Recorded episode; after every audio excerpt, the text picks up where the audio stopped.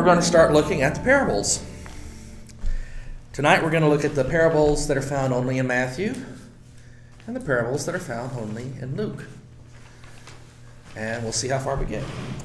So, what's coming around, and it's the same thing both ways, is a chart that uh, I stole off the internet and adjusted, which essentially did what I was going to do and then discovered that somebody had done it for me. Save you a lot of work. You can save some for Sunday school. It's a lovely chart. What they've done is they've listed the parables down one side. Oh, there's plenty of copies, don't worry. I don't want to do what Steve, I'm here on Sunday school. Sorry, she's interrupting. Um, they list the parables down the side. Then you got Matthew, Mark, and Luke, the scripture locations for each. And then you have one additional thing out there the non canonical par- parallels, where you have a reference to one of these parables in a non canonical work, an extensive citation of it. It's listed. You know, most of them are from Thomas. But there are there's one from the Didache, and there's one from First Clement, and there's one from the Gospel of Truth, and one from the Gospel of the Nazarenes. Um, we're going to actually hear a couple of examples of it from of them from Thomas tonight, so that should be fun. Um, uh, you notice, you notice we've got, as we discovered last week, you've got the one parable that's found only in Mark. And there's only one the parable of the growing seed in Mark 4 26 through 34. And it makes perfect sense that it would only be found in one gospel because, as we saw, it's something of a disappointing parable. But it is actually also quoted, at least somewhat, to some extent, in Thomas. But actually, it's not a direct quote. Thomas is actually really quoting the parable of the tares, which is an improvement on the parable of the growing seed, or the self growing seed. So you'll notice that then there, in addition to the one that's only found in Mark, you've got one, two, three, four, five others that are found in all three synoptic gospels Matthew, Mark, and Luke. So the parable of the sower is found in all three. It's also found in Thomas and First Clement. Um, the parable of the faithful servant is found in all three, and then Thomas and the Didache. Uh, the parable of the mustard seed is found in all three, and in Thomas. Well, that's interesting. Yeah. Okay, the parable of the two sons is found in all three, but not in Thomas. Finally, one that Thomas missed.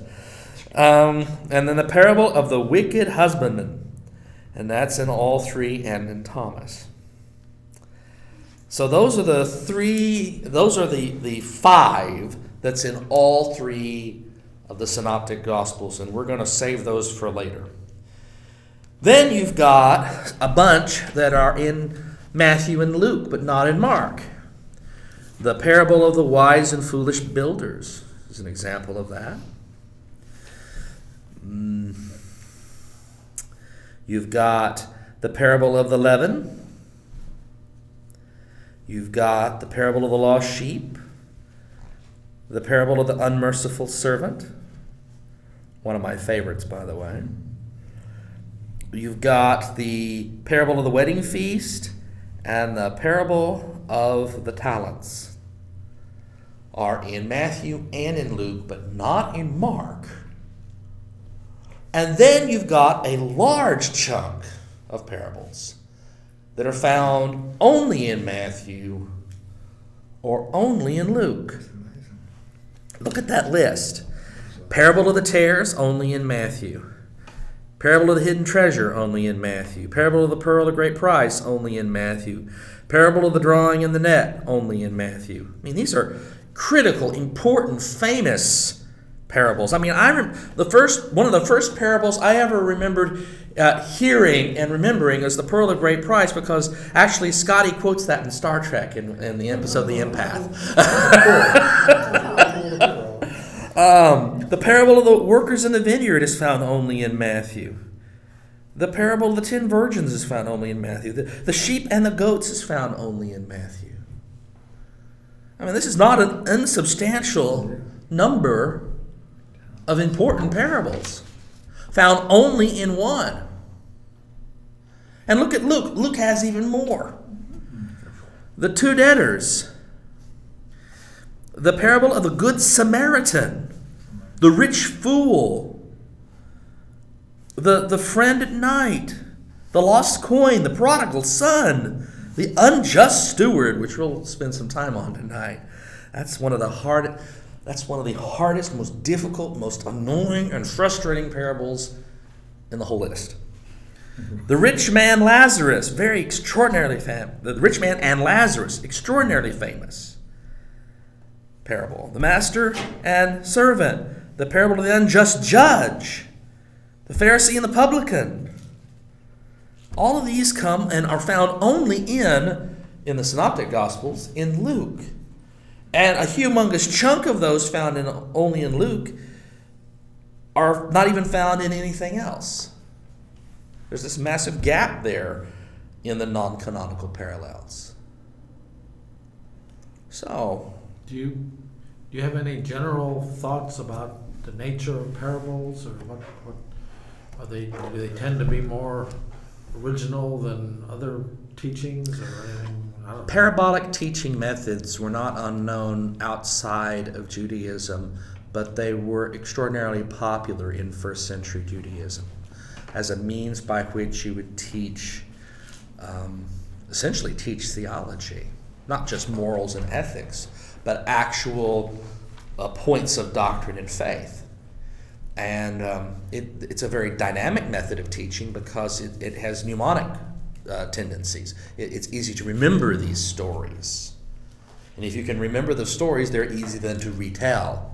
Certainly, the body of parables is much easier to remember and retell than these long drawn out dialogues in John.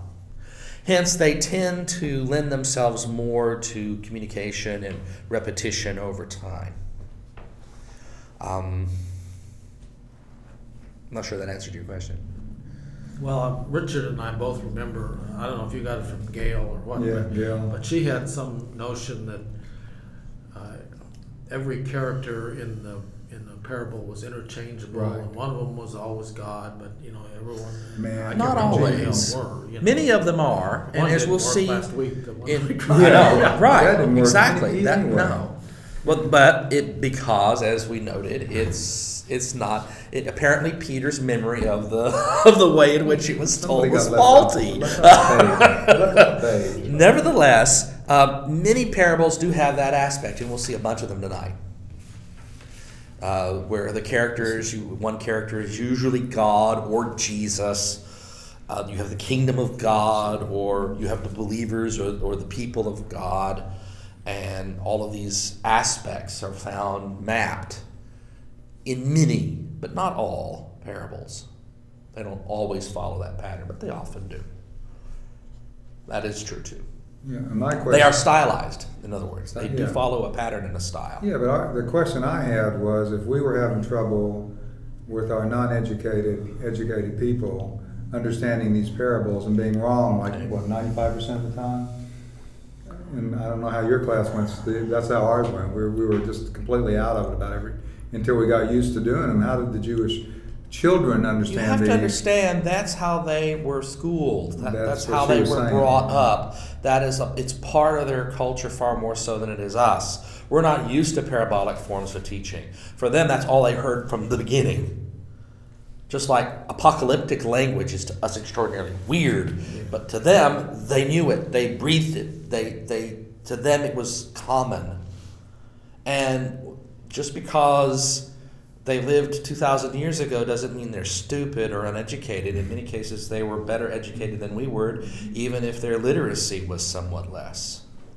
Their ability to remember was far superior to ours. I thought what Gail said was that you take the characters that are actually in the parable Mhm. Mhm. and switch them Switch with each roles. other, regardless of whoever they are.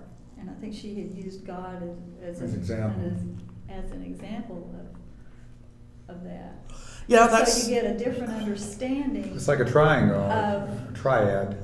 you can do uh, that, but in many cases, in, in you can do that, but there's usually a preferred identity for certain characters. Sometimes you'll end up like the par- the parable of the prodigal son. You have to be careful about how you rotate it. How is God going to be the younger son? I, I, Well, I, I couldn't what- possibly come up with how that would That be. was the point. You think about how that might be. Um, And I would say that's an artificial stretching okay, of so. of of of the the argument that it should be done in every parable. Now, can you shift around character identities in some parables? Yeah. Yeah. Uh, Got to remember, these are metaphor symbol systems, Yeah. not literal stories. Right. And that's one of the things that some people really have trouble with. And there is no, there is rarely one single right answer. There is a, there is a grouping of answers that are closer to being correct, but there are multiple nuances within those interpretations and understandings. So there is a degree and a room for latitude of interpretation and application. But if you rotate all the characters completely around, you end up making the story make nonsense. But you Well- gave a perfect example of that with the prodigal son, because you said who was really the prodigal son? Was it the Yeah. oldest son, was it the youngest son, or was it the father? You know, was he really the Well, prodigal? Yeah. But the issue is product, prodigal, prodigalness is not a negative term. Right. It's the concept of lavishly giving Right. or mm-hmm. lavishly doing something. The sons, it was lavishly flushing, i.e., Right. He the flushed. gift, the relationship, one or the other. Mm-hmm. And with the father, it's lavishly giving, Right. always giving. So, yeah, all three are prodigal in that sense, yes. But uh, you can't make God the younger son. You- It just doesn't work. Well, I don't Could think you make Jesus said, the younger said son? rigidly, Uh-uh. rigidly always, you know, that it had to be No, that but the- way. that was the example, that was the But way she they were was taught. saying that that was a way of Oh, broadening your as a understanding of the concepts. as a hermeneutical tool for interpreting and, and, and reading and interpreting and, and growing and seeing new aspects and concepts within the parables, sure, you can do that kind of thing. But I think that's how it's not the normative, nominal way in which many of these parables were even intended to be read. And you also have the question of intent as opposed to what we can do with them.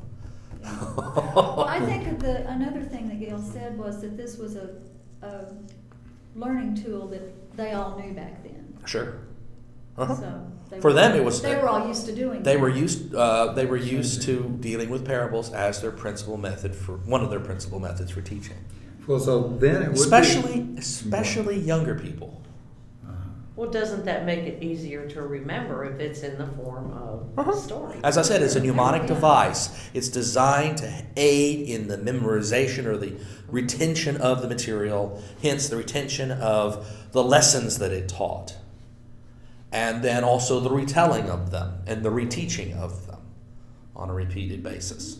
Hence, the high degree of fidelity between many of these parables and how they sounded when they came out of Jesus' mouth. Yeah, that was gonna be my question. If he knew how they were gonna be received and he knew that they were used to switching around characters, and he was such a radical himself, as we all know, and he was used to turning the world upside down, then why wouldn't he use that? Yeah. As we will, s- huh? Well, I guess I was asking the same question. Yeah. Do, do they, they tend to come out, you know, original in, from the Jesus seminar, or do they tend to be? They are, uh, uh, uh, well, Jesus Seminar does give them higher grades on average. One of their, one of their criteria for being more likely to be original is that if there's some conflict with the nominal Jewish Mhm. expectation, Mhm. but not so much conflict that it has to come from a much later period of time, then they say this could be more authentically Jesus and they give it a green ball. Hmm. But um, I don't agree with their nominal method for making the interpretation, but their result gives a higher degree of fidelity to the uh, to the parables as found in Matthew. Uh, lesser degree in Luke for various reasons, as we will hear. And yet, one of the ones that they say is word for word from Jesus is the one that's all unique to Luke, as we will hear tonight, because it's the most difficult of them all. And they said that has to come from Jesus. The church wouldn't have made it up. Guess what? They're right. They're right in that one? Maybe for the wrong reasons, but they're right. Okay. Okay. Um, we've so we've got a lot of material to look at. We probably will not look at it all during the course of the next of this week and next week, but we will do uh, our best to work through samples and examples of each. So let's look at uh, tonight. We're going to look at uniques in Matthew and in Luke. So let's just start at the top of the list with one of the hard ones. The parable of the tares, found only in Matthew 13, 24 through 30 also known as the weeds and the wheat. And we will see in a piece that is not in the parable itself, but we'll see how Jesus interprets it and may kind of inform a little bit some of what we were just talking about. He, Jesus, verse 24, he, Jesus, is who's speaking here, he put before them another parable. The kingdom of heaven may be compared to someone who sowed good seed in his field. But while everybody was asleep, an enemy came and sowed weeds among the wheat, and then went away. So when the plants came up and bore grain, then the weeds appeared as well, those nasty weeds. And the slaves of the householder came and said to him, Master, did you not sow good seed in your field? Where then did these weeds come from? He answered them, An enemy has done this. The slaves said to him, Then do you want us to go and gather them? And he replied, No.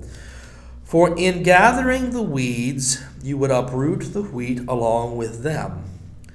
Let both of them grow together until the harvest.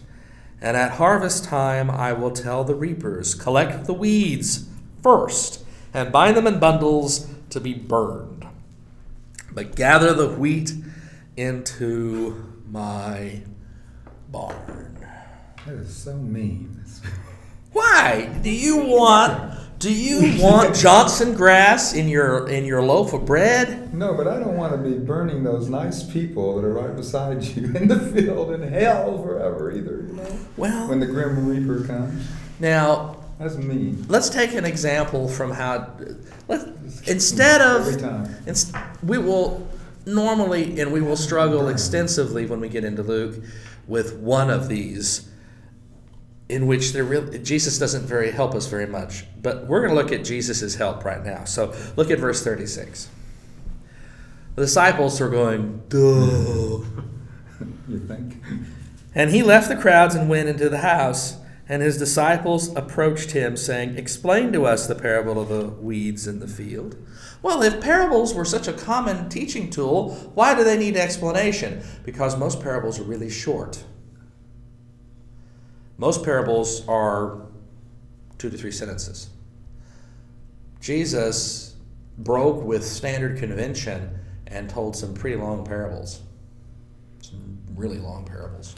But the disciples usually don't get them, do they? Oh, no. Know, They, they are they are duh, principally to allow Jesus to explain. But nevertheless, yeah, Jesus' parables sometimes were longer than your average parable in the world at that time. And his disciples approached him, saying, Explain to us the parable of the weeds in, of the field. And he answered, The one who sows the good seed is the Son of Man. The field is the world. The good seed are the children of the kingdom. The weeds are the children of the evil one. Evil one. And the enemy who sowed them is the devil. Is the devil. You you just said Satan himself. Um, let's see. Uh, Diablos, literally devil, not Oh, Satan. Satan, okay. Not Satan. Diablos. And the enemy who sowed them is the devil. The harvest is the end of the age. And the reapers are angels. Just as the weeds are collected and burned up with fire, so will it be at the end of the age. The Son of Man will send his angels, and they will collect out of his kingdom all causes of sin and all evildoers. And they will throw them into the furnace of fire, where there will be weeping and gnashing of teeth. Then the righteous will shine like the sun in the kingdom of their Father. Let anyone with ears listen. Let him hear, literally. It's pretty, pretty clear. Yeah, harsh, I a harsh, mean, he yeah. leaves no That's room right. for question. It's interesting, though, he narrows this down. It seems to be a specific time frame that this particular event. It's set specifically, well, the the reaping occurs at the end of the age. Mhm.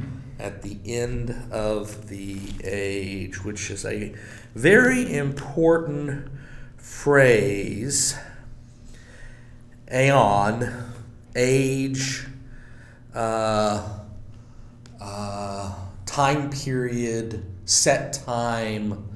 It, it, it, it's a very specific point in time at the end period. And if it's articulated in the context of Son of Man, which is an understanding or a messianic concept in especially in Matthew with regards to the Messiah in his full Messiah role unlimited by the constraints of his day and age, i.e., the Messiah that the Jews were expecting, i.e., the victorious Messiah, the ruling general Messiah, the high priest Messiah, the Messiah who comes to establish the unmitigated kingdom of David, the rule of God on earth, the Messiah who comes to establish right worship amongst all the people of God, this glorious Messiah. That's communicated by the concept both of Son of Man and end of the age. This is uh,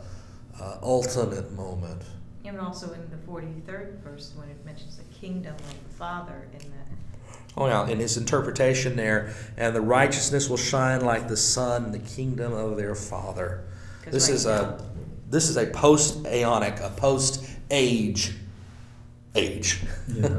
We're, we're talking a new heaven and new earth kind of idea. We're talking God's full establishment of God's kingdom, God's Davidic kingdom, in the Jewish conception, when the Messiah comes in and rights all wrongs and reestablishes exactly what God wants. That's what we'll have here. So I mean, this is an ultimate event. This is not. Mhm. This is not necessarily an in process event. One still yet to be future. It's an ultimate event. Now, taking back a look, this passage has been interpreted many different ways by many different groups. Uh, Augustine, one of the church fathers in the fourth century, interpreted this as uh, he used a term in Latin, the corpus permixtum, or the mixed body. The church is a mixed body. You've got the wheat and you've got the weeds. You've got those who are truly members of the kingdom of God, and you've got those who who ain't. And he himself also said God's grace is in that some of those who ain't may become.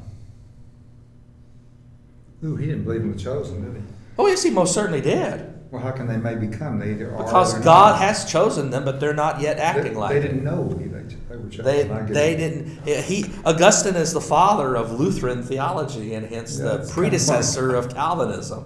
But uh, but in point of fact, his idea was is that grace was present in that those who are, I mean, there's the both the ontological reality and then the experienced reality.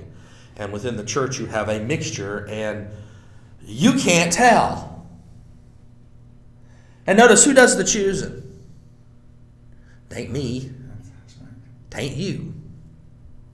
Tain't some church board, some general conference, some committee. Thank God. committee is a life form with three or more legs and no brain.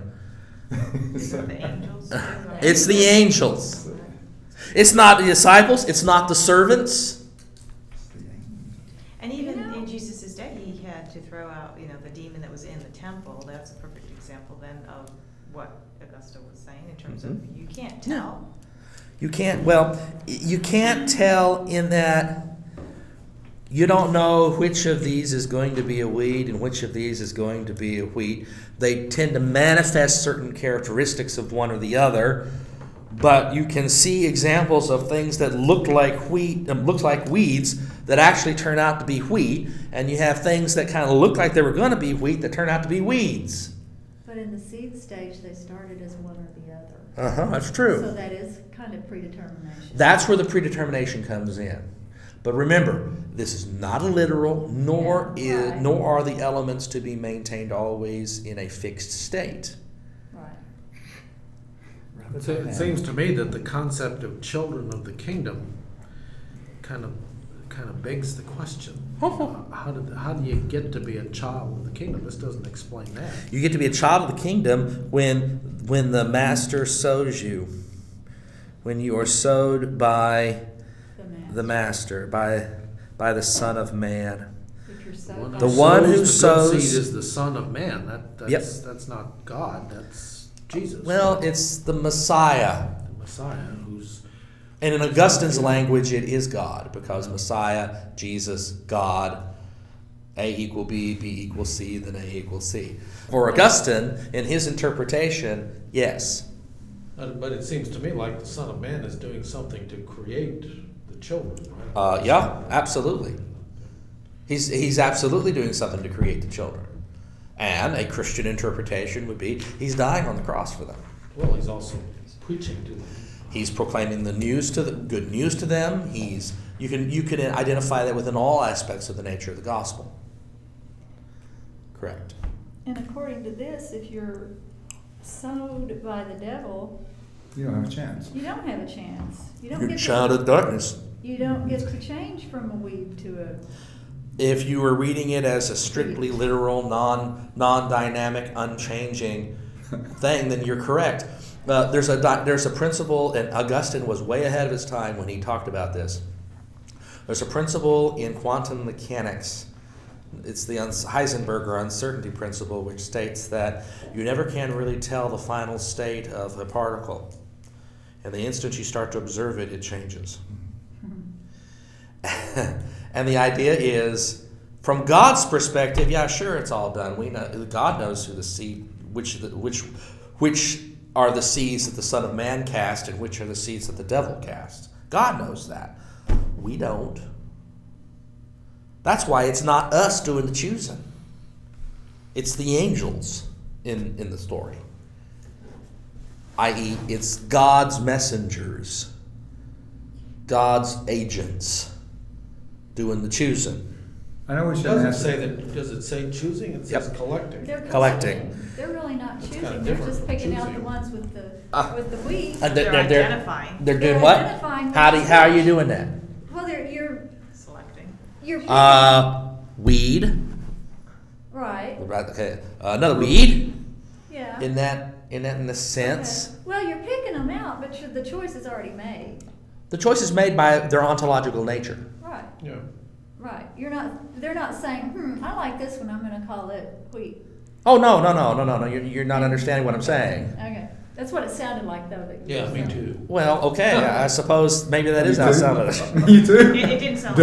like that to me. Okay. And there's- It's the angels going, judgment. ah, Well, weed. Just the, the word choosing. There is a judgment Well, being made, There is a identifying judgment. what is what, Yeah. Right, It's already there is a It's judgment. just identifying. Identifying, yeah. identifying, The ability to do that. Observing, and, and having and having the ability to do that. Okay. Yeah, it is in a sense, but it's not. I choose you to be a weed makes you a weed. Right. Can't change what it is, it's just identical. Right. Or it doesn't matter that you're a wheat, I'm going to make you a weed. Why would I, Can't as long as you're gonna be dynamic and Uh-huh. and the truth is gonna keep, keep slipping and there's only one person that knows it. The, and anyway, it keeps slipping through our finger, mental fingers and we're gonna be dynamic. Why would the Messiah let the devil or anybody else, any demon, sow this bad stuff in Why did with the cross? Why wasn't the devil stopped from doing this? Why would you let him? Why would you want him to? And if you don't, if you didn't want him to, why did you let him? Aren't you going back to Adam and Eve? I mean, the whole creation you're- of man? No, I'm not going back to that. I'm going back the to story. this. this You're this at, you're at, your question presumes that there was a desire to have only wheat. When the Why real- wouldn't there be by a Messiah, by a God? My goodness, how boring would it be? Yeah, I, He's gotta I just, I just love the the little thing, devils. the thing my mother loves to do the most is pull weeds. She can't wait to get out in that garden and start pulling them weeds. See, Karen? I have that. It's like a running around. religious experience. As As long as you're pulling the right weed. I can kind of relate to that. Yeah, but you got to be careful that Does you. she feel angelic when she's doing it? I could call her one of the angels. Let's hear. Let's hear how Thomas relates this same Oh, God, thing. yeah. Now, just so that you know It's this, gonna be a long unit, folks. we're in trouble. I know. Just so that you know this, Sorry. Thomas is has many layers of history. This portion comes from the oldest Greek layer, not the later Coptic layers. It's not part of the Gnostic portion, it's part of the earlier Christian portion. Jesus said, The Father's kingdom is like a person who has good seed. His enemy came during the night and sowed weeds among the good seed. The person did not let the workers pull up the weeds, but said to them, No, otherwise you might pull up the weeds and pull up the wheat along with them. For on the day of the harvest, the weeds will be conspicuous, and it will be pulled up and burned. That is so By your judgmental. fruits you shall know them. How could you burn something that had no choice in what it was? Oh, I'm just wondering out loud. Well, It's so dynamic. You see, it's changing. we do so it. I'm all- not really we do it all the time. We do it all the time, and it's not in process. It's at the end when there is no more to be discovered. It's done, kind of idea. In that true 2020 spiritual sight that God and God's angels has. We're never going to solve this, but this is the parable. Understood. And that's so Jesus' interpretation of the parable, or as some scholars like Bear here has said, it's Matthew's understanding of how Jesus would have interpreted his parable. And I think it's, it's, it's a mistake to equate Son of Man in Matthew's terms with God. Uh, maybe Augustine. I said no, that's I mean- Augustine's Yeah, yeah. interpretation. So Uh, if- if It's my Son of Man interpretation, as- as too. being a little- It's my More of an interpretation agent a- too, a- but it's not Jewish. Jewish identifies a stark distinction between Son of Man, messianic nature, and Yahweh. But when you, when you equate it with God, then you start running into the problems that Richard's creating with. Well, uh, Richard's impotence and all that stuff. that's You know, that- part of the problem, yes. about. Thank you. But that's also where we end up getting ourselves into the whole situation in our interpretation process. Let's keep going because otherwise we could spend the entire evening on one parable and we got 30 to look at, friends. Wouldn't And- wouldn't be Well, prudent. you know, uh, We'd still be here in October. It could be that the people are the field. We're going to come to an answer for that really fast here, Okay, i- as in, as in the very next one. okay. Okay, go to Matthew 13 44. 1344. Parable of the hidden treasure. 1344. The kingdom of heaven is like treasure hidden in a field, which someone found and hid. Then in his joy he goes and sells all that he has and buys that field. Now, that's a, that's that's a parable and it's awfully short. Now, That's a cute. uh, here's here's let's so let's read there. let's read its twin, which is the very next one. Again, the kingdom of heaven is like a merchant in search of fine pearls. On finding one pearl of great value, he went out and sold all that he had and bought it. So it's the twin of 44. 45 is. Now, in the first parable, what's going on? It's the kingdom of heaven is like the treasure hidden in a field. yeah. Yeah, so that's. It's hidden in a field. Someone found and hid that treasure. Aha! I found this chest filled with $444,000 of gold. Let's bury it in the field so no one else will find it. And then I'm going to go and I'm going to sell all that I have to buy that field so I can get out of that field that treasure that I want. He don't he's not really interested in the field. He's interested in the treasure in the field. And to get the treasure in the field, he buys the whole thing. Um, I don't want to get too literal on this because I know the, the, truth, the truth is dynamic here again. but uh, let me ask you this: Why would the man? This is the same man that found it, and he hides it in the field, and then he decides to buy the whole field. No, he hides it in the field so that he can go, go sell his stuff and get enough money together to buy the whole field to get that treasure that's Can in I ask the obvious question? Of course. Why didn't he just keep it and not put it in the field? Then he Probably- would have to buy the field. what the hell's going on here? I'm Wasn't sorry. it I'm hidden just- in the field to start with? He It was was hidden in the field. He ran across it. in He the ran field. across it in the field. He don't want nobody to know. So he Like, reburies it in the He field. found oil in that field and he Uh, covered that that field. sucker up and said, I'm buying that field. Then he goes to Beverly Hills, right? Yeah. With, with Granny and Jethro. okay, so it wasn't his field that he found it. No. No, it wasn't his. And That's why he has to buy it.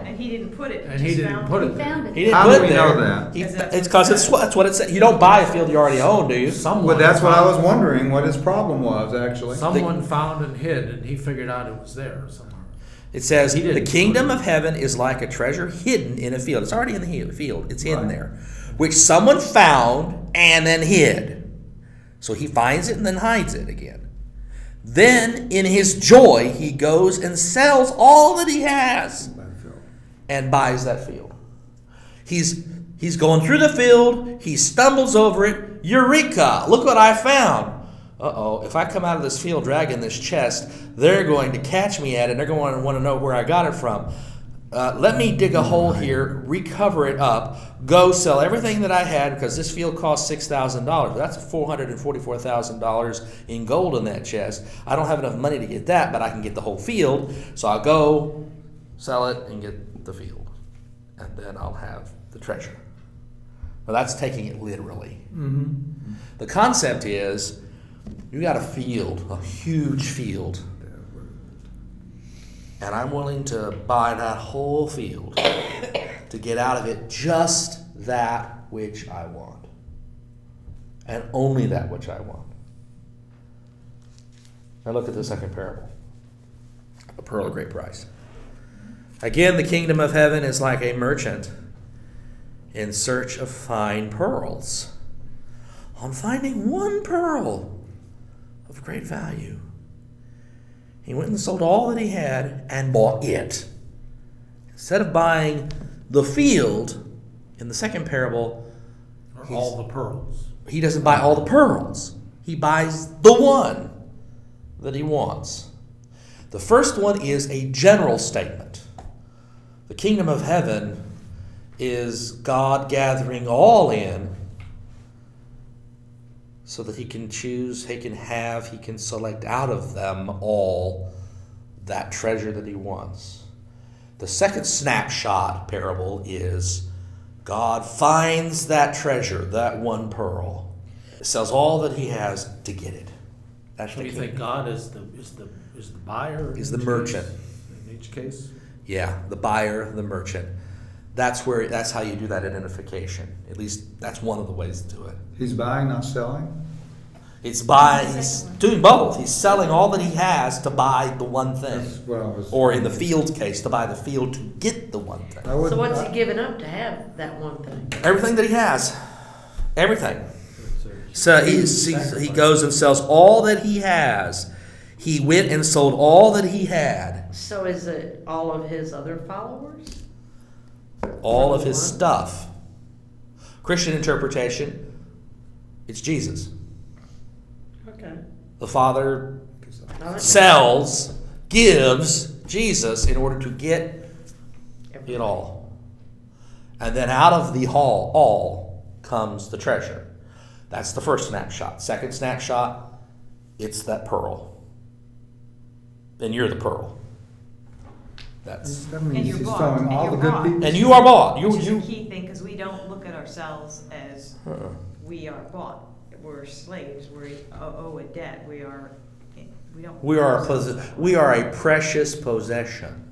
But we like to look at ourselves that way. Well, that's why God did it. I mean, if God didn't find us a pearl of great price, God wouldn't have done this. Yeah, but you just pointed out that he, he chose Karen and threw the rest of us, left the rest of the little pearls somewhere. Not necessarily. The second snapshot is a particular one to the specific individual, but it doesn't necessarily mean to the exclusion of any others. It's just a single snapshot. It's just a single And snapshot. they would understand that. oh yeah. And the pearl might have been a group. Well, the pearl pearl stands great for value, all raven, all of of that which is precious, just as the treasure in the field. That's why these are twin parables. There's one more from Matthew that I want to look at that follows the same basic conception, and it's Matthew 13, 47 through 53. It's the drawing in of the net. It follows immediately where we were. Again, the kingdom of heaven is like a net that was thrown into the sea and caught fish of every kind. When it was full, they drew it ashore, sat down, and put the good into baskets, but threw out the bad. So it will be at the end of the age. The angels will come out and separate the evil from the righteous and throw them into the furnace of fire where there will be weeping and gnashing of teeth. 47 through 50 is essentially an echo parallel of the parable on the tares.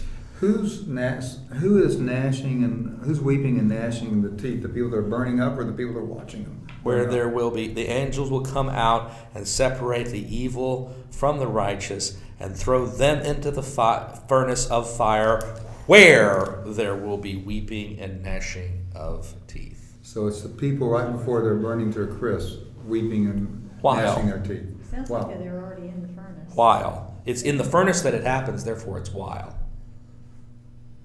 Well, it won't be for long. where there will be weeping and gnashing of teeth. Now, now notice the dynamics here. This is very similar to the, the parable of the field. The, the net is cast out wide. And when you cast out a net wide, you're going to catch the bass and the gar. You don't want the gar, you want the bass. But to get the bass, you've got to haul in the whole, including the nasty, stinky smelling gar. That once you get it out, you can, you know, you throw it away and you keep the bass. Of course, you can't take the analogy too far, far because you know what happens, Rich. You end up eating the fish. so don't draw the analogy and the metaphor to its complete conclusion, or you have God eating us. So please, It's the ultimate don't take. is the way I look to- oh, it's the inverse of it, actually. But no, that's the, the, the, don't take it to the extreme. But I did like your analogy. I wanted to point this out. The gar, anybody's ever dealt with those gar, alligator They're gar? nasty. They can mess up the net, and you could lose a good fish because that gar messed They up the net. They will sneak that catfish off the trot line. Oh gosh. Dad used to carry a, his service pistol with him, and we would be running the trot Oh, line, and there'd be a turtle on it. Dad said, "Watch this," and he'd stick that, and that turtle would be coming out trying to get him, and he'd stick that gun in there and pull that trigger, and that turtle shell would like skeet, or the gar would be on the line, if he actually got Yeah. caught with the hook instead of And I just bet that turtle off. was um, wailing and gnashing gnashing. teeth. its teeth. Well, Right here's as the he went scar. It's fire. gnashing, and he would take that gun and stick it in and The pull guard's that like, trigger. Oh, no. Make a hole. And I I got that gun, and you can still see little scrapes on it Oh, no, where the gar teeth go. where the gar teeth Yeah, got yeah, it. Those are nasty. And pull that trigger, and the other end of that fish. And the gar's still hanging on. yes, Yeah, right. Gar's still hanging on, it's but it's dead, teeth. and eventually it lets go. Yeah. But I mean, that's the. I mean, it, they're nasty. They're disgusting. But when you're throwing out a net, You can get that. I mean, unless you're i- i- if you're going after what's that Hawaiian fish, the hoopa hoopa nuku nuku wapua, the tiny itty bitty little microfish. th- Unless you're going for something like that, you're going to have a net that has rather largish uh, holes. So you're not going to catch goldfish, but you're going to catch lots of fish of multiple sizes and varieties, and you're not going to want some of it. Good Jews are not going to want the catfish. Right. Now we do because we want to fry it up and have a nice dinner, but but the Jews don't want that. No, You'd have made a good Jew. Good Jew over there. but but the good fish they would want. So you cast the net wide, and one good interpretation is casting it as proclaiming the gospel to all to hear it. Then it's not it's not the person who does the casting really so much. It's the angels again. It's again the angels who come out and separate, sort the evil from the righteous, the wanted from the unwanted, and then cast the unwanted into the fiery furnace, the furnace of fire, where there will be weeping and gnashing of teeth. Hmm. These are kingdom parables. The kingdom parables focus in on ultimate judgment. Not in process judgment, ultimate judgment. In the bringing of the kingdom to fruition. Very, very important kind of parable, problematic for a lot of people, illustrative of the approaches that and, it's very Jewish, by the way, in character and nature. It deals with fishing, it deals with farming, it deals with buying and selling of goods, and all of this stuff was very much part and parcel of the world that they lived in. They, they, could, they, they could grasp these concepts really easily and then come to understand God spreads the net far and wide to gather in and then select out those which God wants. This would be Jewish, and you wouldn't need. This would not need to be Christian, would it? By what you No, this said. well, as Jesus proclaimed it, he proclaimed it to a bunch of Jews. That's so. You don't need Jesus for this. To them for that parable. Well, He's not there. for this parable, Not not, so much so. okay. Although, Jewish. because of the character and the nature and who spoke it, it ha- it takes on a Christian interpretation, especially considering where it is. well, yeah, it's in red in my book here. I mean, you know, it's in those, it's in his lips. Um, Yeah. I, I want to. We can go back and talk about this again, but because we could go to the workers in the vineyard, and I'd love to, but we don't have time. I want to look at a little bit from Luke because we're going to probably end up spending uh, most of our time in one. So, go ahead and. Uh, we're gonna. We know the story of the Good Samaritan. We've seen it in Godspell plenty of times. we know the. We know the parable of the prodigal son. We know the parable of the rich man and Lazarus. So I want you to turn to the parable of the unjust steward. That is Luke 16, 1 through 8. Interesting. The, the story, the Godspell production is billed as being the Gospel according to St. Matthew. And, let ha- and yet more than half of the parables that are told in it are unique to Luke. Yeah. Luke chapter 16.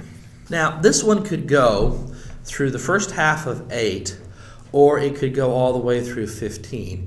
And it really depends upon who you talk to in terms of scholars as to how long you take this one. Let's just start it. Then Jesus said to the disciples, There was a rich man who had a manager, and charges were brought to him that this man, the manager, was squandering his property. So he summoned him and said to him, What is this that I hear about you? Give me an accounting of your management, because you cannot be my manager any longer. Then the manager said to himself, What will I do, now that my master is taking the position away from me? I am not strong enough to dig, and I am ashamed to beg. I have decided what to do so that when I am dismissed as a manager, people may welcome me into their homes. So, summoning his master's debtors one by one, he asked the first, How much do you owe my master? He answered, A hundred jugs of olive oil.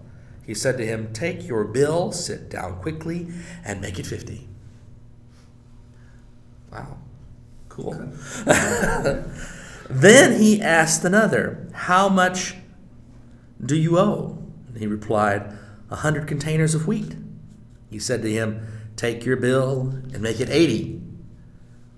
Oh, why wasn't it fifty? Hmm. And his master commended the dishonest manager because he had acted shrewdly. Let's stop there. This is hard enough. At, right now, we've got hard enough work to do. What in the world is going on? We've got. I mean, at first, okay, I kind of have an idea. Maybe I maybe I can guess where this is going to go, and then we see this dishonest, identified as the dishonest manager. He call. He says, "Okay, I've got a feather in my nest. I got to get people who they're going to like me." So calls them in. Cut your bill in half. Cut your bill at twenty percent, and then they're going to like me when I get dismissed. And it says, and in, this, in verse 8 is the shocker. And his master commended the dishonest manager because he had acted shrewdly. That's the end of the actual parable. Now, I, I do agree with the scholars who say that that is the actual end of the parable itself. The rest is interpretation. Um, how do we understand this? Well, I remember how Chris Venable understood it, which was Yeah. completely opposite of the rest of us didn't know what the hell we were talking about. He was saying that the um, you weren't being, you know, because we, like the normal good people we are, we see the morality play and we see the dishonesty being rewarded. Yeah, that's what it says on the surface. Yeah, rather than you're really planning for your own future or well-being by doing some things now for the future once you see something's coming, so to speak. When you see something's coming, you make preparation. Exactly. Okay, let's put this parable back into its original context. This is an absentee landlord. He's not on site, he doesn't live there.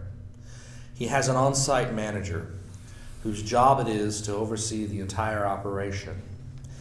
He gets his income by taking a percentage of the income that is paid to his master. So, he has been accused of dealing dishonestly. It says uh, squandering, uh, squandering his property, wasting his property. Squandering could very well mean also consuming the master's property, stealing from the master's Oh, okay, property. Yeah. taking from the master's property that which is the master's property and not his. And so he gets called on the carpet. He's asked about this, and he says, Oh God, I'm caught. And then he goes and he tells them, he tells one, cut your bill by 50%. And then he tells the other one, cut your bill by 20%. In either case, half or 20%, both of those figures are far above biblical allowed usury levels. Oh, yeah. and the interpretation is seems to be that what this dishonest servant was actually doing was charging way over the top and taking far more. In other words, you owe actually owe only fifty, but I'm charging you a hundred, taking fifty, and Price fifty gouging. goes to the master, huh? Price gouging. Uh, pri- yeah, On his end. taking a whole lot more than was his due for doing his job, which was less than ten percent. So he's correcting what his. He's actually correcting it down, getting rid of his malfeasance, reestablishing what it should be when he got caught. A very shrewd action, by the way. Mm-hmm.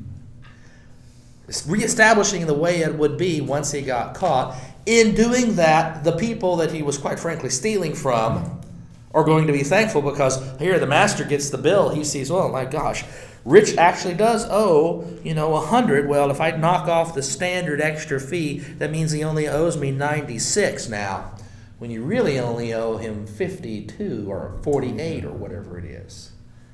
You see, and so that's that's um, that's kind of what he's doing. He's he's he's re-ingratiating himself to the people he's been stealing from. He's still a dirty, rotten scoundrel, but he's being commended here for being shrewd Yes. and setting the table right. It's a totally different interpretation than is on the surface. But if you understand the context in which these kinds of things happened, it makes perfect sense. He was taking far more off the top than was his due as the manager. That's why he was being called on the carpet to begin with. He fixes it. Okay, you really only 50. You really only owe 80 and he's and in all in both of those cases it's far above what it should have been anyway i mean he was charging far more than he should have been It Would have been a lot easier if they didn't include the little section prior to that about his motive.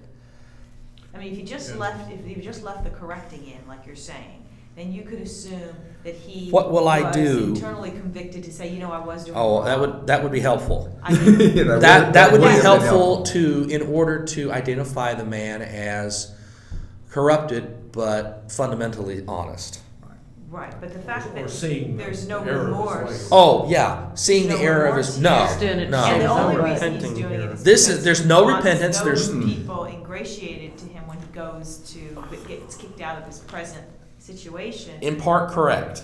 He he there is absolutely no contrition. He's not sad that he did the wrong thing. He said he got caught.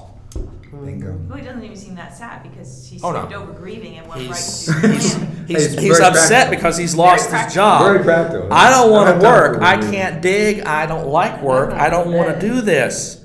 What will I do now that my master is taking away the position from me?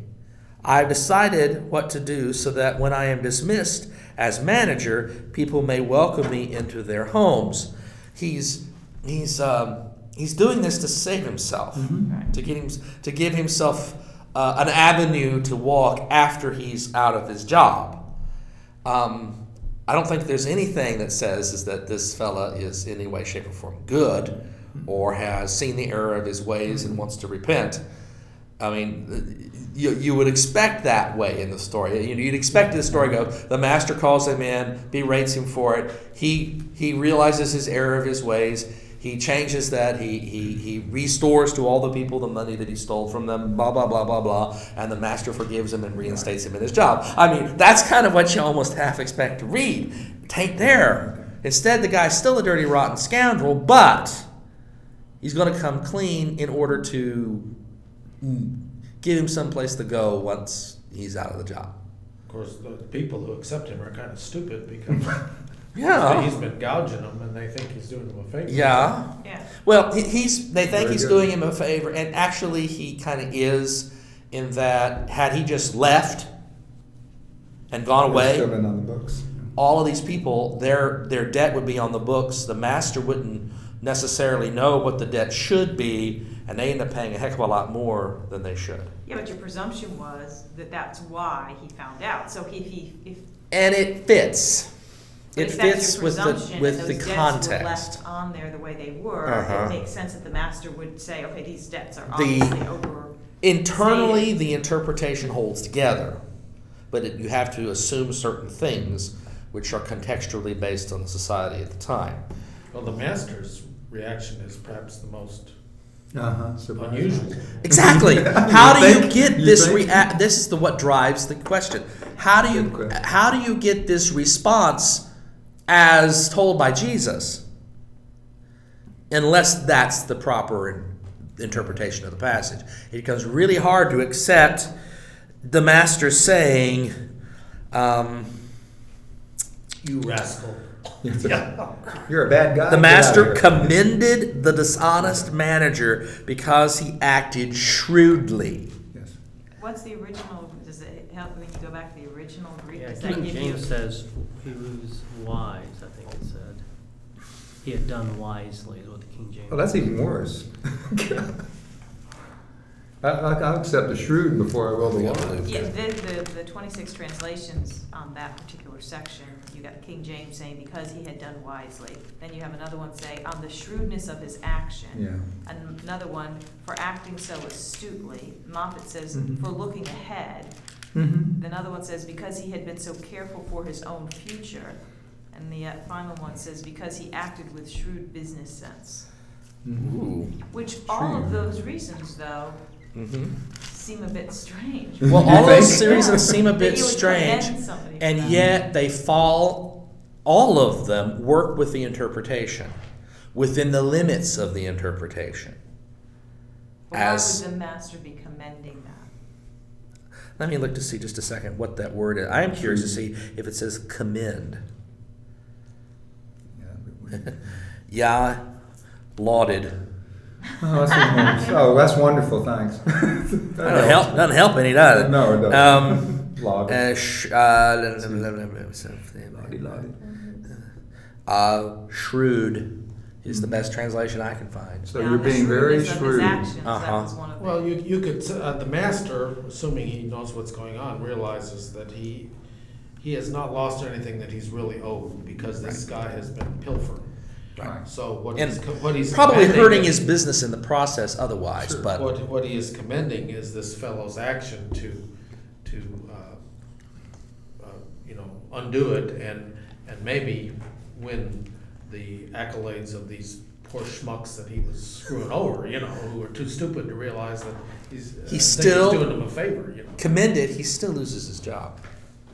Could the master not have known his intention? I mean, it- when you're reading this parable, if it's all about the master and the master's reaction, um, and the master's just seeing on the surface that he's looks, he could be correcting a wrong. Even though he knows he's gonna be fired, at least he's correcting the wrong. The master could be oblivious of his real motivation, but hmm. could he be Oh. commending him? Well, he says, good job, you're, they're gonna like you, doesn't he say that? Because he no, sees what not he's if it doing. ends at eight. He does not say that. He's not commending the action. Well, well, If it we're is ending at bad. eight for right now. Right. Keep you going. at eight. Well, now, keep, Well, no, I, I thought I, I, I pretty much, you didn't, I didn't finish? I wasn't sure you were done. Oh, okay. I wa- No, I was Well, just you, saying. you that go if down to verse nine and it But kind if We're getting ready to do that. No. But the ma- it's all about what the master, I guess, is seeing, is what I'm saying. So is the goodness in the master seeing a change and responding to that? And when the real motivation may have been hidden at that time by the, ma- from the master? I don't think so, because I think that's what shrewdly means. I mean, Mhm. he, he thinks He hasn't done- shrewdness is to get some out of this. He hasn't done well, good and faithful servant. That's right. He's not done that. That's he has mildly. done shrewdly. The word used is, in a sense, a positive one, but it also is something of a problematic one. It's not necessarily great. What was the first part of verse eight, where it says, and the Lord, and the Lord commended? That was looking that one up. Lauded. Uh, uh, that would be Applauded or? applauded, lauded, said, Praised. "Hey, yeah, look at that."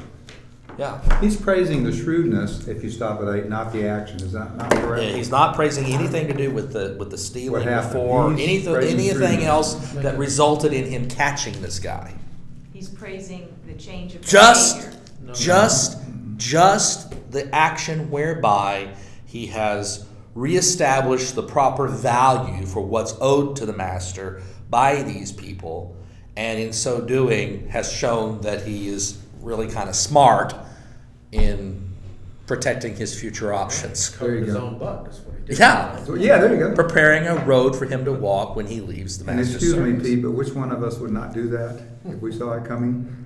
Which one of us would not go to church even longer tonight if uh, we found out at twelve o'clock it was over?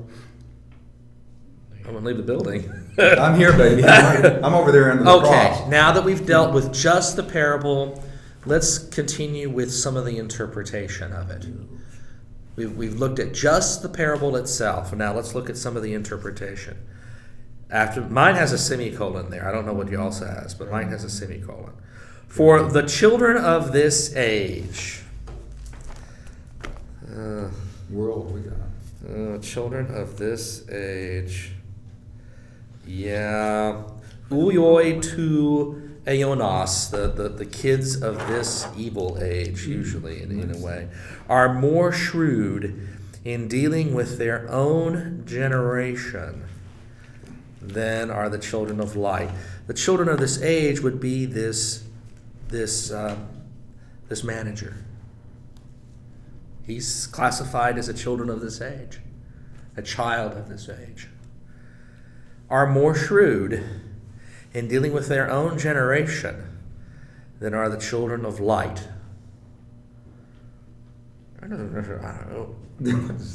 Ow. And I tell you, make friends for yourselves by means of dishonest wealth or mammon, so that when it is gone, they may welcome you into the eternal home. That's even worse. Yeah. Can, can you read that again? Home- You have home, I have homes. Homes, plural. Um, the literal is tents. Tense, yeah, I've got eternal dwellings here. And I tell you, make friends for yourselves by means of dishonest wealth, so that when it is gone, they may welcome you into the eternal homes. Dwellings, tents. Do you see why I wanted to separate out? Uh, yeah, that's an easy one right Don't hear this one too Uh, often. no! Why isn't this preached on? The lectionary does why. include it, but it's rarely preached on. what does this say? This says Enron is great. Enron is where you want to be. Well, the first part's not too difficult. No, first part's easy. You give me your. Which part? I, I can't. Well, up to the point yeah, until you fail, that would be my, I mean, the, the For the part for the is- children of this age Yeah, are saying that the people of the, the children of the light, unlike the children of this age who will change their behavior knowing how it's going to affect their future, the children of the light, it seems, aren't astute enough to maybe change their behavior. let me let me give it a slightly s- a spin on that. The children of the light aren't going to be doing evil things. They maintain, they do the right thing always, even when it hurts them. The children of this age doing the wrong thing get caught, they'll make the adjustments they need to make to get by, to survive. The children of this age aren't going to get caught doing what this manager did. They wouldn't do this. I mean, the children of the light. The children of the see, I got it backwards. The children of this of the light wouldn't get caught doing what the manager does. you're not doing So they don't. They're not. They, they get caught. They if things go badly, if if if they get attacked, they're not going to change. It would be wrong for them to, because they would start doing evil things. They're doing the light things, the right things, the things that survive in the light and don't have to hide in the darkness. Whereas the children of this age are more shrewd in dealing with their own generation than with the children of the light. And then verse nine, isn't it also talking to the, about the, ch- to the children of the light? And I tell He's you, talking to the disciples. and I tell you, Yeah, you're right. make fr- yes, correct. Make friends for yourselves by means of dishonest wealth. Who, who's he telling that to? Which ones to do that? This The needs children of the light? well. He's saying this to the disciples. I would hope the disciples are children of the light. We got a real problem. tonight. I tell you, make friends for yourselves by means of dishonest wealth. Now, that word wealth there is problematic. I would prefer mammon. because mammon has certain interpretive characteristics to it which would be more helpful. So that when it is gone, when the mammon is gone, they may welcome you into the eternal homes. Within the context, and I, I read a bunch of commentaries on that one, verse 9. The context, and this is supported in part by other things that are said in Luke. The context seems to say, uh, it seems to be lending this towards almsgiving, giving it away. If you come by, if you happen to get into your possession, even though you're a child of the light, uh, some mammon, give it away to the poor. It's kind of like, Yeah. you know, don't be a bunch of pussies. be Kind of real, you know. That's an English teacher that said that. Can you? Yes, yeah, he said it. Yeah, he did. Yeah, he did. I didn't, Yeah. but it's true. Well put. I well was put. groping, I'm sorry. Wussy. Wussy. Wussies. Wussies. Wussies. That's what I, you know, yeah, that's what I was going for. That's You know, just, Don't I tell you. Make friends for yourselves by means of dishonest wealth, of mammon, so that when it is gone, they may welcome you into the eternal homes and not treat you like wussies. understand. You wussy, you. Read that, read some of your translations. It doesn't- Verse nine. It, it might, it, this one doesn't No, help. It really doesn't help first time. I'm just confused to who's he talking about? Whose friends is he wanting you to make? And they're gonna fail, and what's the everlasting habitation of the getting in bed with people who are failing? I'm confused. So that you survive even, even in the midst of it. Yeah, I, I'm really confused I- this one. I feel stupid. Ego umen lego. Now it you should is. feel stupid, this is No. hard. This is, not one of the favorite parables, I don't think. The Greek word is mammonen, mammon. Tes adikes, hinahate eklipe, dex amenas umenas estes, aunas skenes. Um, the NRSV renders it rather well, except for wealth.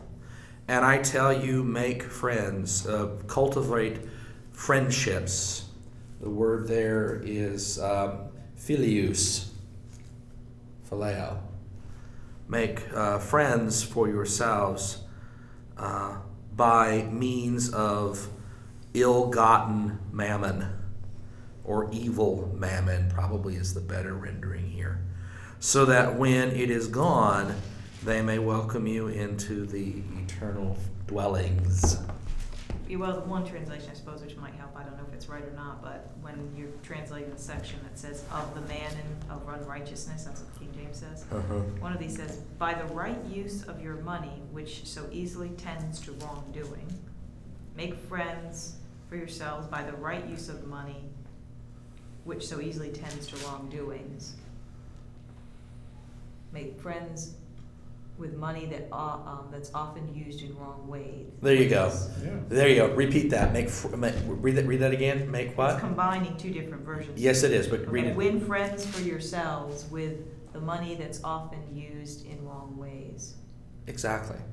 That's the basic idea. Mhm. Take the mammon that would be used evilly, and use it for good. Uh, That's pretty much what my note is alluding. Read your note. Yeah. Um, money, the unrighteous manager used his master's money to buy earthly friends. Believers are to use the master's money in a way that will accrue friends for eternity. By investing in the kingdom gospel that brings sinners to salvation, so that when they arrive in heaven, those sinners will be there to welcome them. Christ did not commend the man's dishonesty. He pointedly called him unrighteous.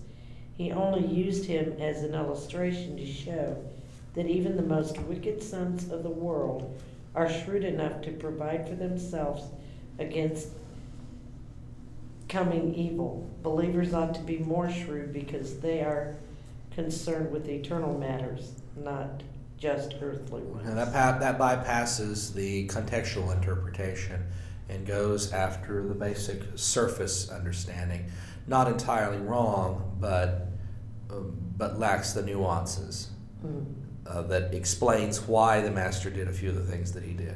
Well, the in last thing she read though was right on. It's top right on the money. The last Yes. mon- sentence, five words was right, exactly the same. It sounds like, except when she, when you combine those two, it sounded like you're taken away and maybe not, you're putting it on the wrong side. You're going from active to passive on the money, because the money sounds like here and what you read being, the money was ill-gotten.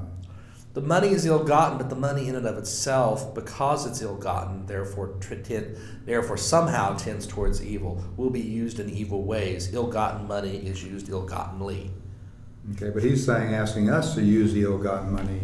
in the in proper ways. proper- In the right way, to help Use other to- people. to- Essentially, yes. Yeah, to bring sinners to Can I try it? righteousness. Yeah. Can I Yeah, try you gotta again? stress. Please, so- please, Right. please. So if, if from the middle of eight on, eight, Okay. I guess on, he would be saying then, um, that the, the children of this generation are, or like we, what we read in the prior first verses of that parable that you're separating out, okay? Uh-huh. They're looking what they can get and Right. how it all benefits them.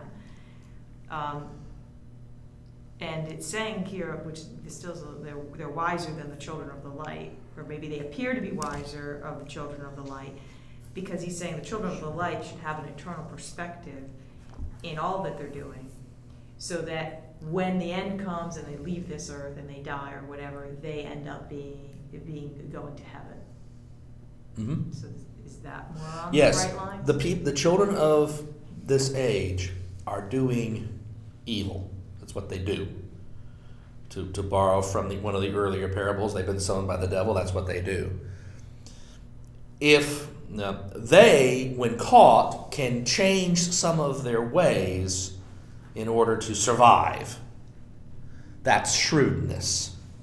They're good at that. Whereas the children of the light don't have that nature, don't have that capacity, because they are doing good.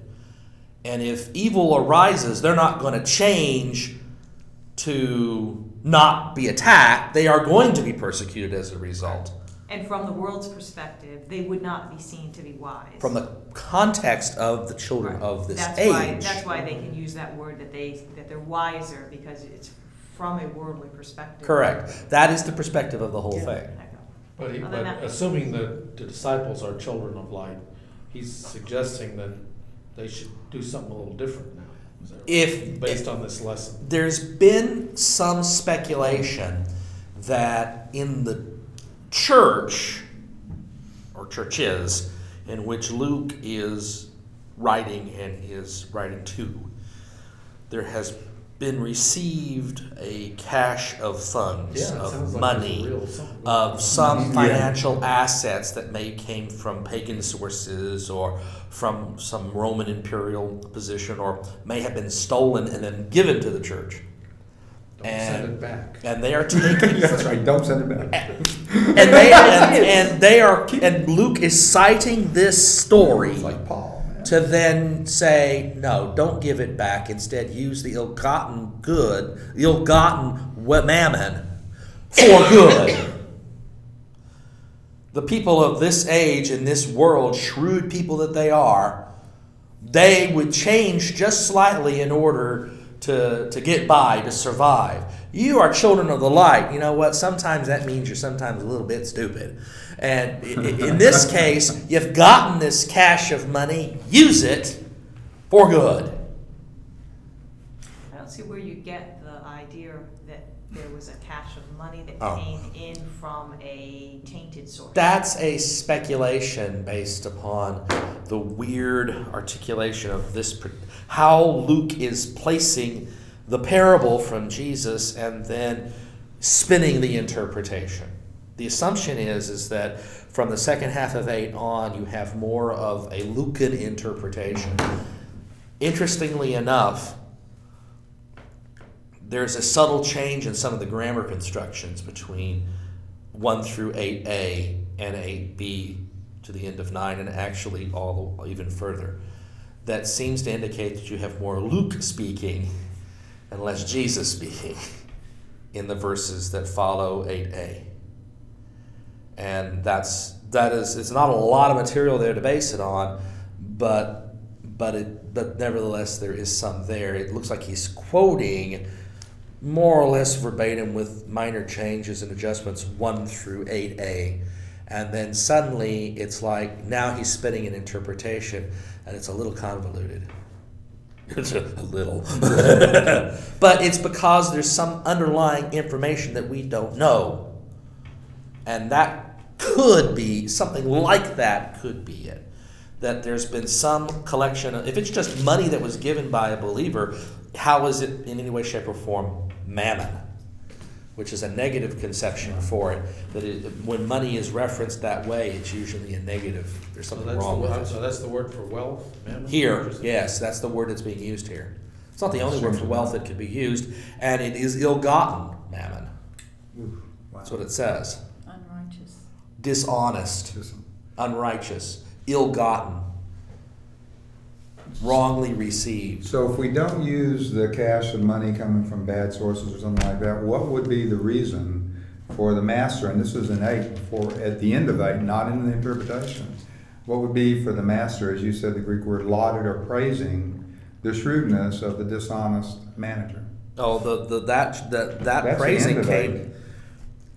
Eight. No, that's at the beginning of eight, and Yeah. the manager uh, and the, his master commended the Right. dishonest. That's at the beginning of eight. Because he had acted shrewdly, so you're That's not part out of the eight. parable. That's part of the parable. Right, so you're not out of eight. Why, what reasons are given for the master commending that if it's not part of this spin-off Uh, the, we've already said that he's commending him in that he has acted shrewdly in adjusting the the balances down to reflect reality, uh, and in so doing has garnered the goodwill of the people that he has been treating like schmucks.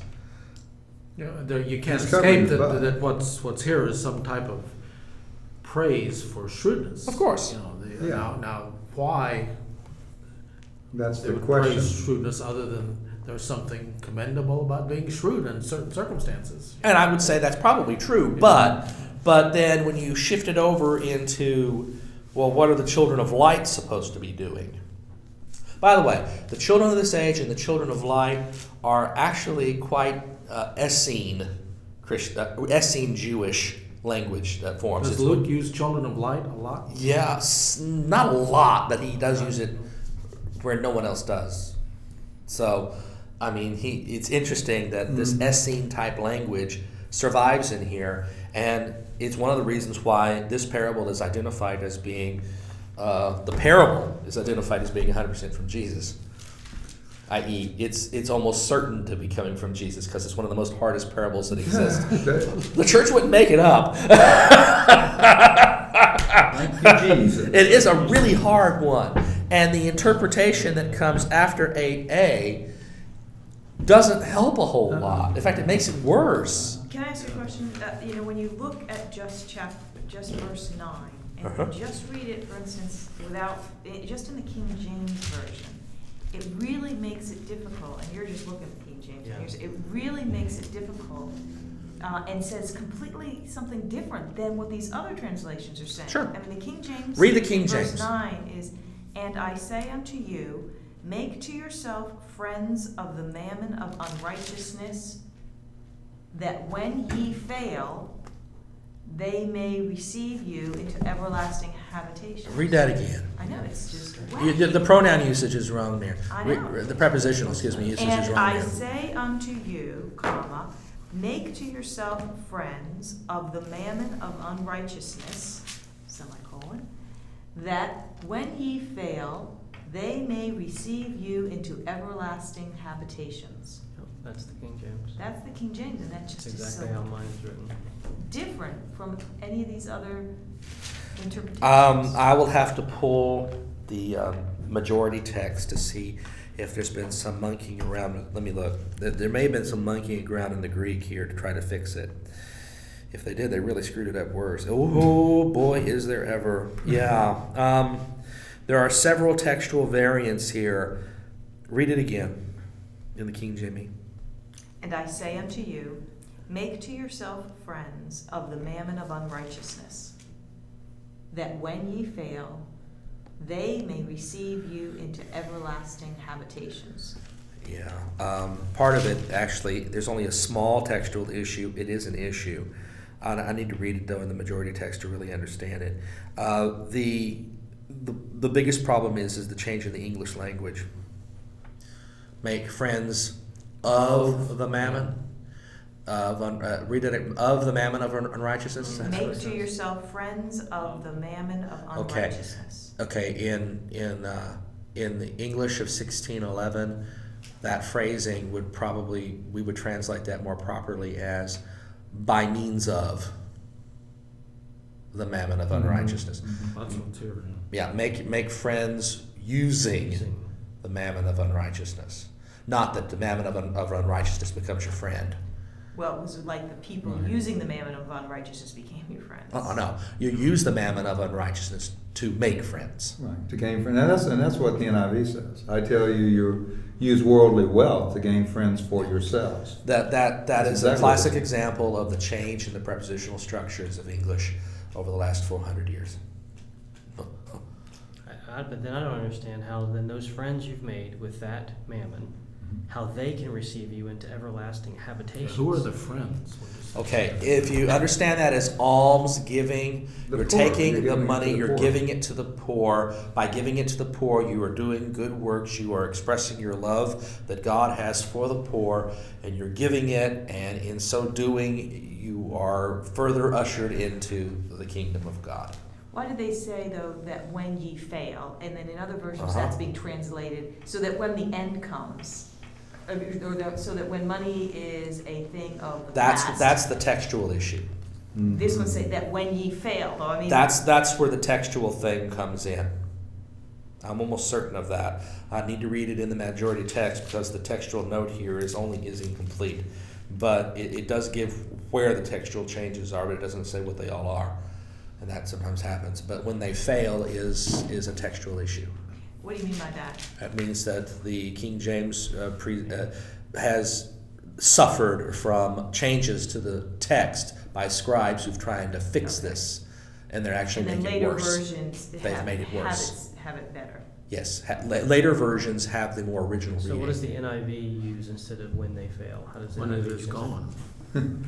So that when it is gone, exactly. Yes, When NRSV You will be the same welcomed into eternal. At the end, when it's At done, the when it's gone, when when the money when, the, money mammon's is gone. It's When gone. gone. When the When evil ye stuff is fail, gone, which yeah. is I mean just When ye fail is probably Really makes it reflect. hard. That's what this is saying here in the textual note. It says that the text, as contained in the Nestle Aland 27th edition of the New Testament, Greek New Testament, contains the reading that supports the reading in the NRSV and the NIV. The older copy, which includes the, the majority text and several other manuscripts uh, from later than the 9th century AD, uh, exchange when it come when it comes to an, an end to in when you fail.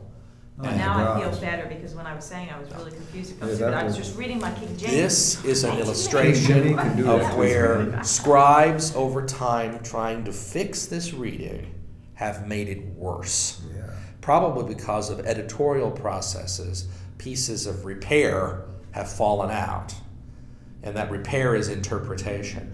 In fact, there is some, I was looking at the note for eight, there's a slight textual variant there as well, but it doesn't really impact it.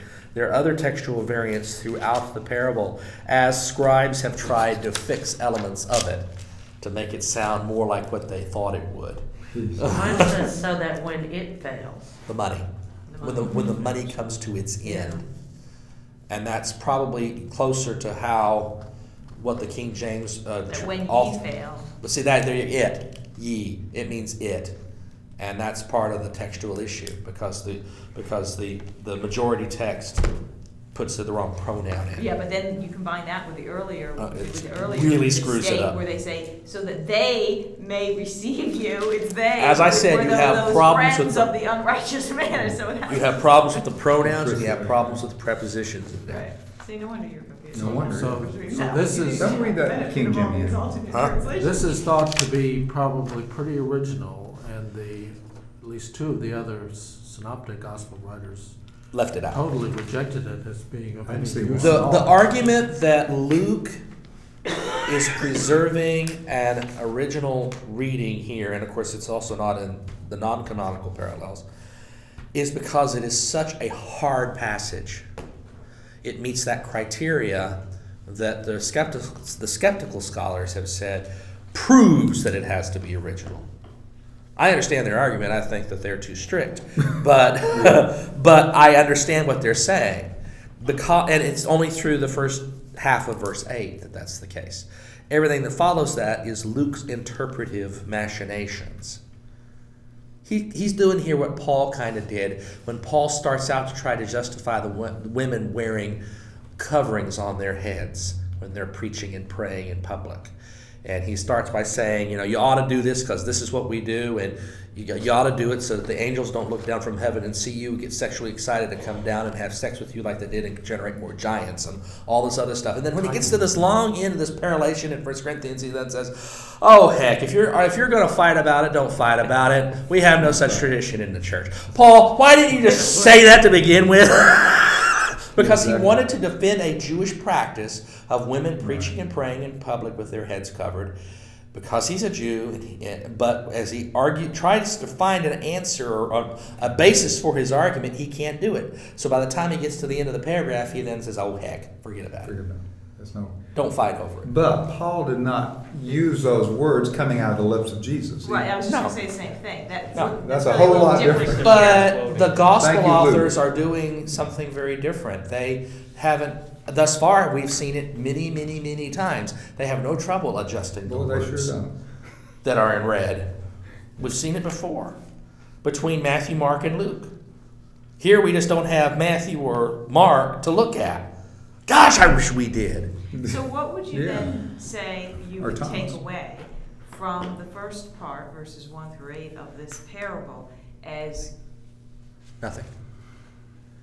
But it came from Jesus, you're saying? Yeah. So the, the why would he context for something yes. that wouldn't be The context for it has been lost.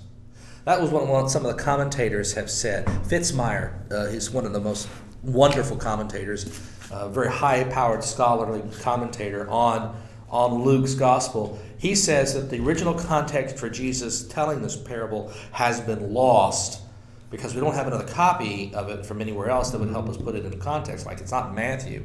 And what Luke has done with it has been he's used it to support something else.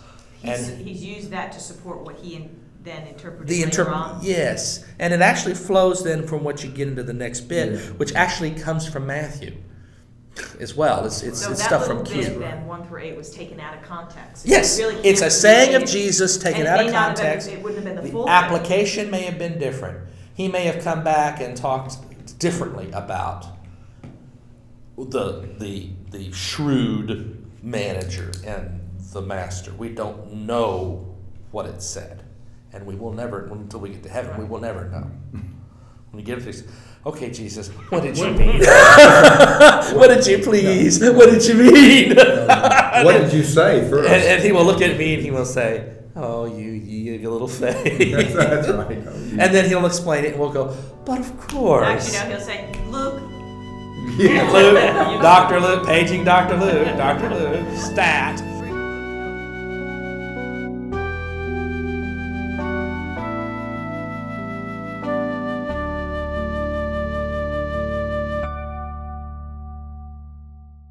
You have been listening to a Bible study by Dr. Gregory Neal, Senior Pastor of St. Stephen United Methodist Church and Rector of Grace Incarnate Ministries.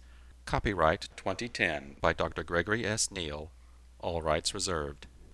For more information or to listen to other seminars, Bible studies, or sermons by Dr. Gregory Neal, visit us on the web at www.revneal.org. That's www.revneal.org.